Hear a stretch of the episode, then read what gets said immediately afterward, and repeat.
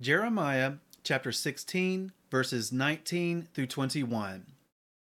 O Yahweh, my strength and my stronghold and my refuge, in the day of distress the nations shall come to you from the ends of the earth and say, Our fathers have inherited only falsehood, futility, and there is no value in them.